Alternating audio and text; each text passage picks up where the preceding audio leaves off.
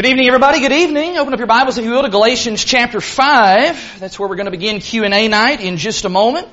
Galatians chapter 5, as we look into the Word of God to find guidance, to find instruction, find answers and direction for the things that we have questions about, the things that are on our mind. And this evening, as you can see on the screen behind me, I didn't mean to give all that away all at once, but my animations aren't doing what I want them to do tonight, but I am dealing with just one question tonight.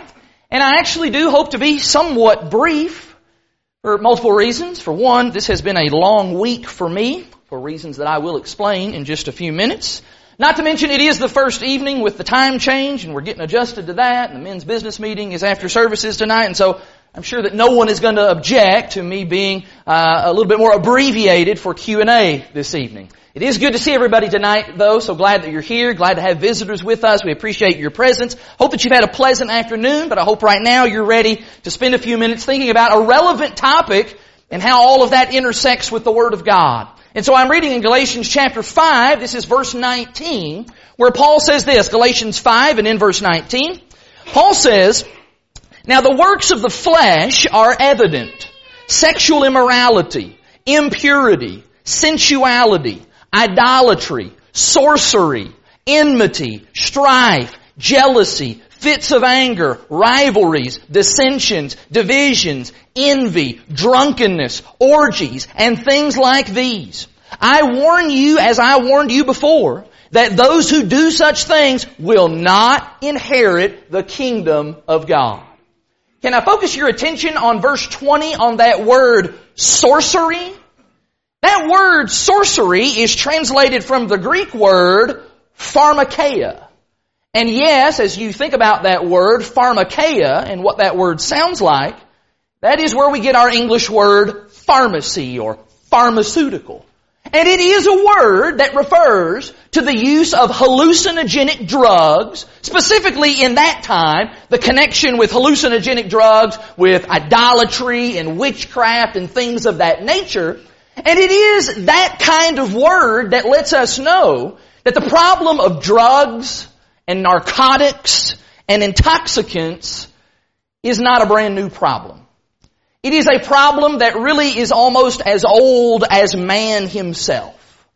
Now, this evening, this is not a lesson, of course, about every kind of drug that plagues our society, although we will talk about some principles that I do think have kind of broad application. But rather, it is about a drug that is consistently at the forefront of discussion and debate in our country, and I am, of course, talking about marijuana. I've been asked over the last few years a, couple of different times to address the subject of marijuana, about the legalization of marijuana, about the recreational use of marijuana. What does the Bible have to say about marijuana? In 2014, Colorado passed a law legalizing the recreational use of cannabis or marijuana. Since that time, eight other states have followed suit. That's not talking about the number of states that have uh, legalized medicinal marijuana. I'm talking about the recreational use of marijuana. Nine states now. And in fact, earlier this year, Canada, they legalized marijuana across the entire nation. Which means that more and more and more, we're going to be confronted with this question. The question about marijuana and about its recreational use. And we need to be ready to talk about that. We need to be ready to address that. We need to be ready to say, this is where I stand, and this is why I stand here.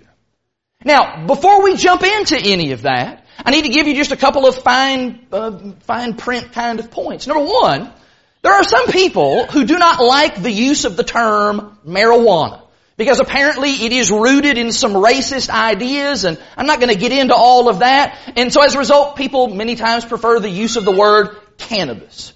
Well, for our purposes this evening, I want you to know I'm not a racist and I'm not using the word marijuana because I'm thinking about racist overtones. I'm just going to use the word marijuana because I want everybody to be clear about what we're talking about. If I say cannabis, that may cause you to have different ideas in your mind. We're talking about marijuana. You know what that is. Secondly, I need to tell you that this is not going to be a comprehensive expose about marijuana with all kinds of in-depth medical analysis and there's lots of things that could be said about that. We just really don't have time for that tonight. And in some ways, I'm not even the right guy to stand up and act like an authority on those things. And quite frankly, I don't even think it's even going to be necessary for us to get into the depths of all of that in order for us to establish a strong conviction and foundation about where we stand on this subject.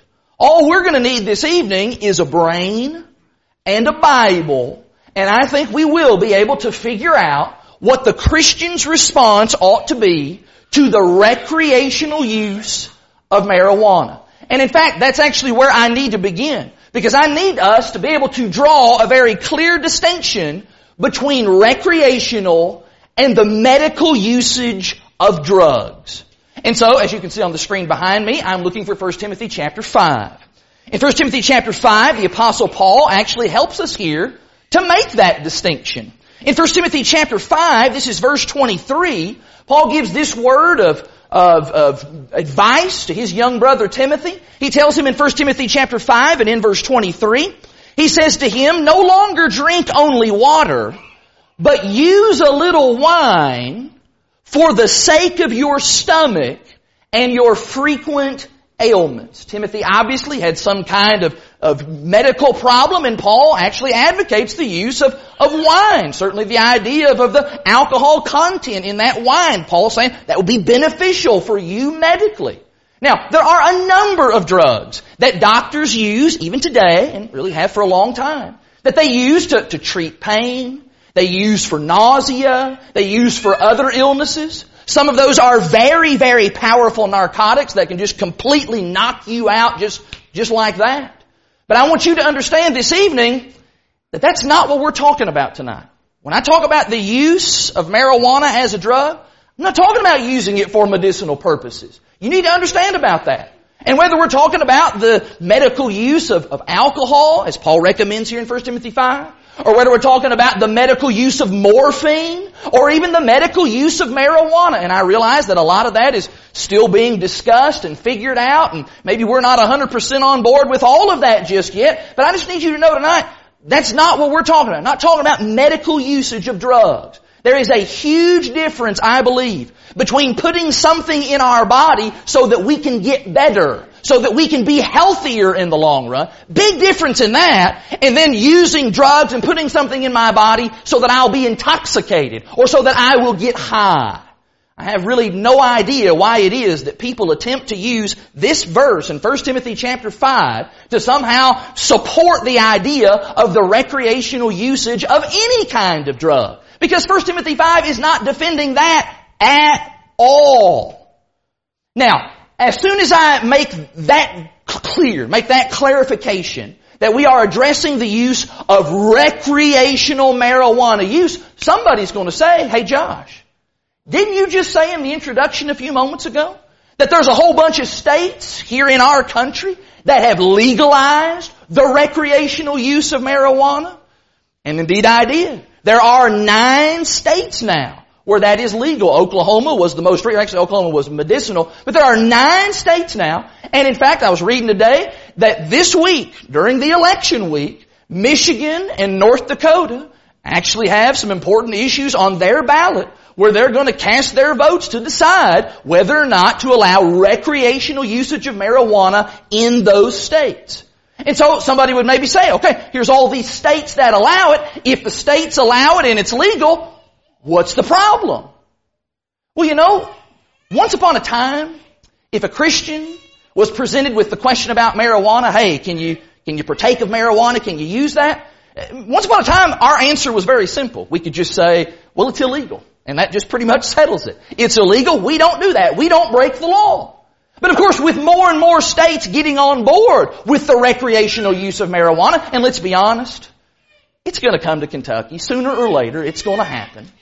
And so as that's getting more and more prominent, then that little simple answer of, well, it's illegal and we don't do that, that's just not going to suffice anymore, is it?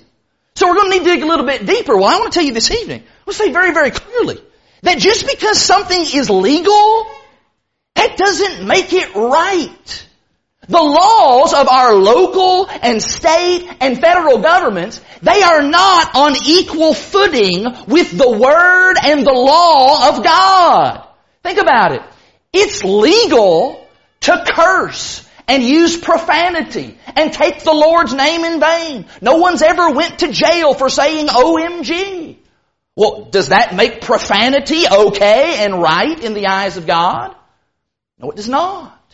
It is legal in this country to dissolve a marriage for pretty much any reason that you so choose. Does that mean that it is right and it is okay in the eyes of God to just go and get a divorce for any reason at all? No, it is not. It is legal in certain parts of Nevada to pay for sex. Does that make prostitution okay and right in the eyes of God? Absolutely not. You see, it really doesn't matter if our government legalizes every single behavior that the Bible deems and defines as sinful because at the end of the day, what are we going to do? At the end of the day, we're going to do what Peter said in Acts chapter 5 and verse 29, that we're going to obey God rather than man. And so defending the recreational use of marijuana on the basis that, well, it's legal, you're allowed to do it in this country, that has no bearing whatsoever on God's verdict on this subject. Now, somebody's liable to say, as soon as I say that, they're going to say, well, Josh, don't you know, God never said, thou shalt not smoke weed. There's no verses in the Bible that says you can't smoke a doobie. There's no verses like that. And guess what? That's right. You're right. There's not a verse that says that. There is no explicit spelled out prohibition against the recreational use of marijuana. Just like, I'll just add, there's also no explicit prohibition in the Word of God against the recreational use of crystal meth. Yet I don't hear any Bible believers and so-called Christians arguing in favor of crystal meth. The truth of the matter is, much of the New Testament is not given to us with long lists of thou shalt do this and thou shalt not do that. That's not the construct of the New Testament. The New Testament instead often lays out principles principles which are then applicable in a number of different directions and in a number of different ways. Case in point, I'm thinking of 1 Corinthians chapter 6. Would you find 1 Corinthians 6? I think in many ways, this is maybe the most powerful principle to argue against the recreational use of marijuana and other such drugs. This is a principle that Paul lays out about what it is that we are to use our bodies for. In 1 Corinthians 6, you need to understand the context. Paul is addressing a problem where there were some in Corinth who were using their bodies for sexual immorality. And what they were saying about that is they were saying, hey, that's what the body's for. It's no big deal to be sexually immoral. The body has a sexual appetite, just like the body has a food appetite, and well, you gotta feed that appetite, just like you put food in your body to feed and quench that appetite. You got to you got to have some kind of an outlet to feed that sexual appetite. Paul issues a very direct and stern correction about that in 1 Corinthians 6 in verse 13. He says in verse 13, food is meant for the stomach and the stomach for food, and God will destroy both one and the other. The body is not meant for sexual immorality, but for the Lord. Think about that. The body is for the Lord and the Lord for the body. Paul says that our bodies are given to us. They are not given to us for, for our own use and our own pleasure so that we can just do whatever we want to do with them. No, Paul says that our bodies are given to us for the purpose of glorifying God. In fact, Paul says that even more explicitly down in verse 20 of the chapter. Paul says you were bought with a price, so glorify God in your body. That is what you do with your body, what you even put in your body, that matters to God. God has something to say about that. In fact, one of the most important parts of your body, at least according to God, is a part of the body that is to be preserved, and it is to be shielded and it is to be protected and taken care of. Because over and over again, the Bible says that we are to be sober minded. Our mind. We need to have the ability to see reality and to see things as they really and truly are. Since you're here in Corinthians, just jump over to 2 Corinthians. In 2 Corinthians chapter 4, what happens to some people is that they get tricked. They get blinded. They get fooled by the devil. They end up seeing a, a distortion of reality. And as a result, they end up using their bodies and their minds and their lives to serve sin. Paul makes this observation in 2 Corinthians 4 and in verse 4. He says, in their case, the God of this world, Satan, has blinded the minds of the unbelievers to keep them from seeing the light of the gospel of the glory of Christ who is the image of God. We don't, we don't want to be that person. We don't want to be blinded. We want to be able to see God's glory. We don't want to be tricked by sin and temptation. We want to be clear-headed. We want to be of sound and clear mind so that we can then live for God and do His will and resist temptation. That's why if you'll find 1 Thessalonians chapter 5, you will see there one of the many admonitions. And I've really just picked a couple this evening. One of the many admonitions to be sober and to be of sound mind. In 1 Thessalonians 5, I like this passage because Paul actually makes a very sharp distinction between the way and the course of God's children and the way and the course of the devil's children.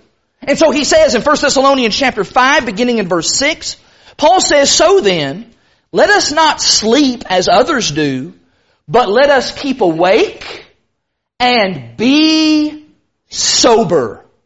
For those who sleep, they sleep at night. And those who get drunk, intoxicated, high, they do that at night. But since we belong to the day, let us be sober, having put on the breastplate of faith and love and for a helmet the hope of salvation. Sober mindedness. Paul says that is so crucial to the Christian. Because when we are of sober and sound mind, that then enables us to ask really important questions like, can I do what I'm about to do to the glory of God? Just read that verse in 1 Corinthians 6 about glorifying God. Can I do what I'm about to do to God's glory? Am I using my body right now in such a way that it is bringing honor to my Creator, my Heavenly Father? Is this helping me to think clearly and rationally so that I can be on guard for the devil. 1 Peter chapter 5 verse 8 tells us, be sober, be on the alert, be watchful. Why? Because the devil's roaming around. The devil's just looking for that opening to get to you and to destroy you. In that regard then, I need to just simply ask, does marijuana help me to that goal?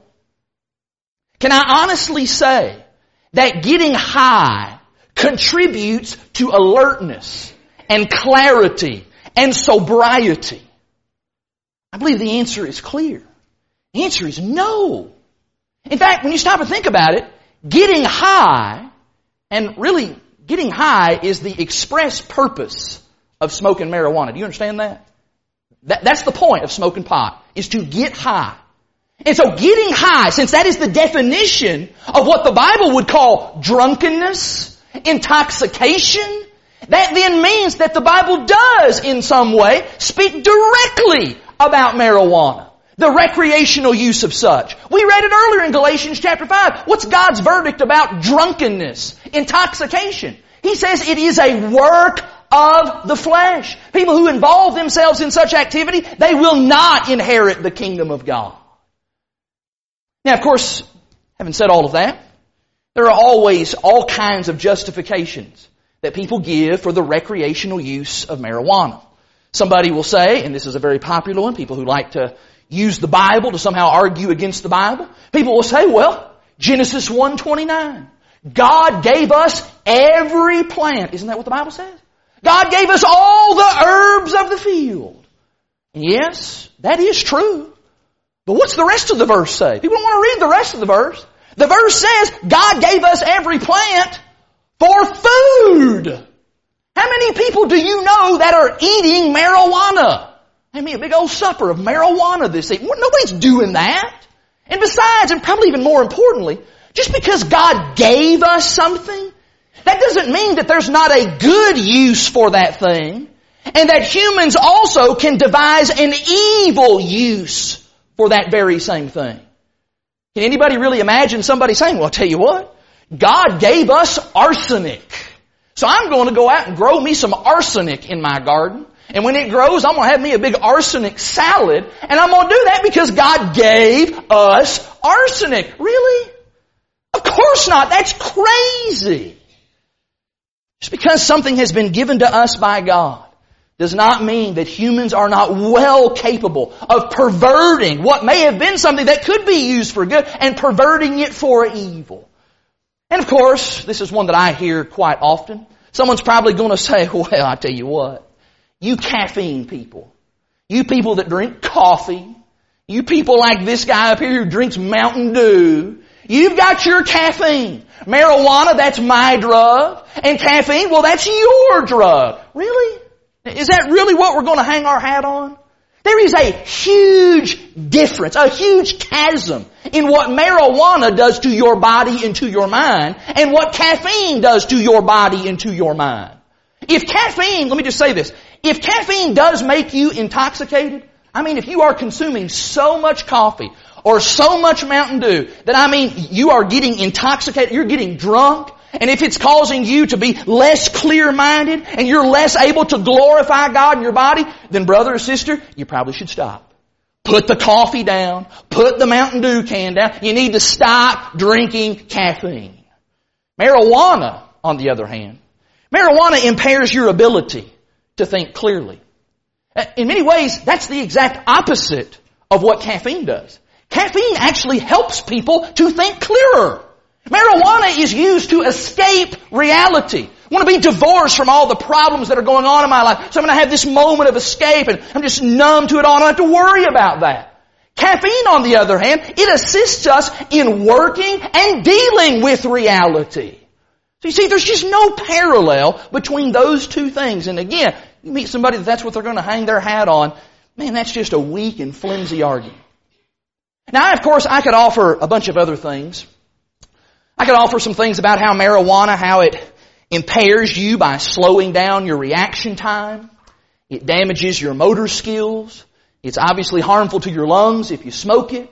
It lowers your IQ, reading lots of stuff about that. It's been found to be linked to testicular cancer in males. And all of that, you put all of those things, think about the physical damage that it does to a person's body. All of that really seems to fly in the face of those verses that we just read in 1 Corinthians chapter 6 and being able to do that. But you know what? If you even just set aside the harmful physical effects, I believe that the main knock on marijuana use in recreational kinds of ways are the spiritual truths that we looked at just a moment ago in 1 Corinthians 6. About how our bodies are given to us and they are meant to be used for glorifying God. And so when I ask myself questions like, can smoking a joint be done to the glory of God? Think about that. Can smoking a joint be done to the glory of God? Does marijuana build my faith in God and cause me to be closer to Him? If I'm high on weed, does that improve my influence in the eyes of others? Does that improve my ability to be the salt of the earth and the light of this world to the people who are around me? Does getting high, does that make me a better parent? Does it make me a better student at school? Does it make me a better husband or a better wife? Does it make me a better employee in the workplace? Does it make me a better disciple? Folks, let's be honest. The answer to all of those questions is no. None of those things contributes to sober-mindedness and to the purpose that God has given us as His creation to glorify Him in our bodies. Now, let me conclude this evening with a personal story about my friend Chaz. I've known Chaz for over 30 years. Dad, of course, knows Chaz. Tiffany knows Chaz. John knows Chaz. Known him for a number of years. We grew up together. Chaz was uh, about three years, he's about, he's about three years younger than me. And grew up going to church together, uh, did a lot of fun stuff together. Uh, Chaz and his brothers would always come over to our house and we'd play basketball in the front driveway. We went over to Chaz's house and his brother's house, and that's where we did our backyard wrestling. Those of you that know about my backyard wrestling history, we did that at Chaz's place, and uh, just all kinds of good times uh, growing up. Chaz uh, actually was baptized in 2002. Um, remember that occasion, his decision to obey the gospel, so excited about that. So he's a brother in Christ. But then as happens, as you grow up, you start to kind of go in different directions. You go to different colleges, which means you're going in different directions and get different jobs, and that causes you to grow in different directions. And Chaz, uh, he went to Lexington to go to school, and while he was there, uh, he started to get into the wrong crowd. In fact, so much so that in 2012, he was arrested for manufacturing meth. I actually visited him. Me and a couple of other guys from church, we went up and visited him while he was in the detention center. And we walked in and uh, we kind of had just some small talk and it finally got to a point where I was able to just kind of put all the cards on the table and I said, Chaz, man, how did we get here? You know, what, what was the series of events that brought us to this moment to where you're sitting in jail because you've been manufacturing meth? And Chaz let me know. He just kind of spelled it out. He said, while I was away at college, I got mixed up with the wrong circles of people. And he said, I first started smoking, started smoking pot, started smoking marijuana. And Chaz then said that while he was high on pot, that then kind of opened up the door to start trying other drugs, harder drugs. Marijuana is of course often referred to as a, as a gateway drug. And he just talked about how it just kind of spiraled out of control and that's, that's how he ended up in the position that he was in.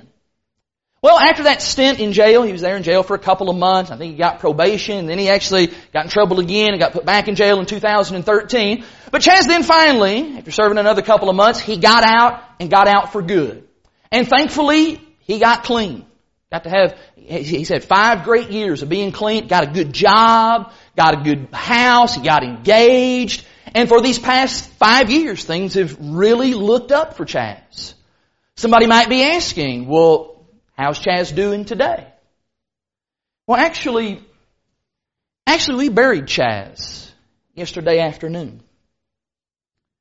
He died on Tuesday night after a relapse and after a lethal mix of methamphetamine and other substances caused his heart to stop.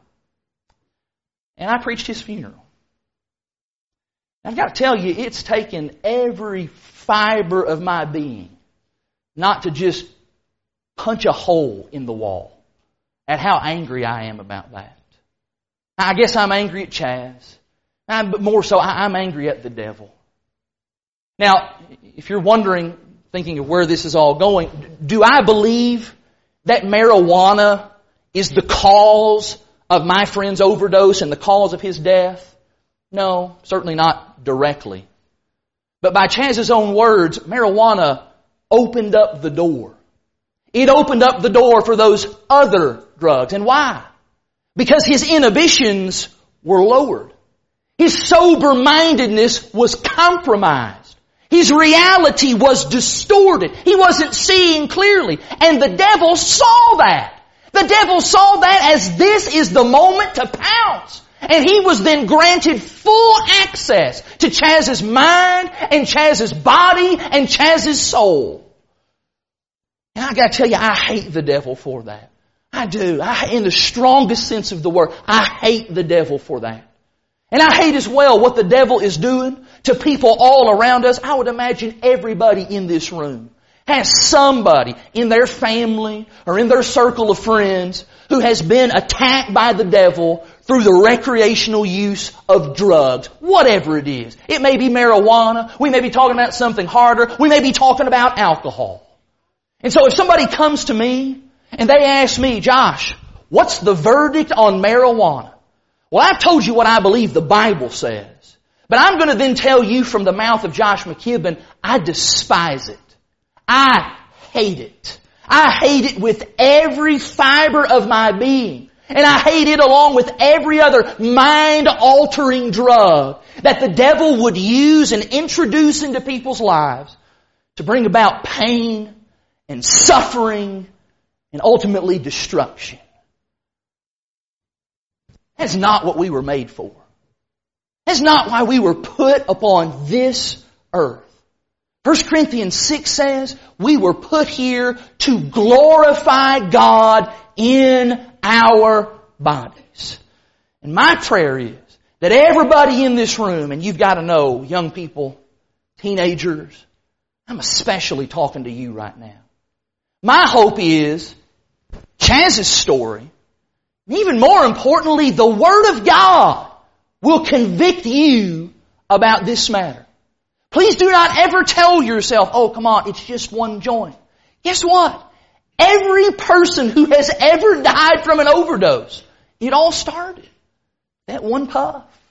That one try. That one taste. I have to imagine Chaz, that first time he took a puff of that marijuana, he told himself that same thing. I'll be okay. I'm invincible. I'm not gonna ha- that's not gonna happen to me. Yet it did. Flee youthful passions, Paul tells Timothy. Glorify God in your body. Live for Him. In just a minute, we're going to stand and we're going to sing the song of invitation, song that Cody has selected, number 303, Whiter Than Snow. I hope that it would be your desire, if you have not been washed and made clean, whiter than snow, that tonight would be the night that you would make that good decision to commit yourself to the Lord. Do that in the waters of baptism. Live for Him. Make it your aim and your goal that I'm going to live to glorify God while I am still in this physical body. And then give Him the very service of your life. Seek to do those small things that we talked about this morning to build up and expand the kingdom of God.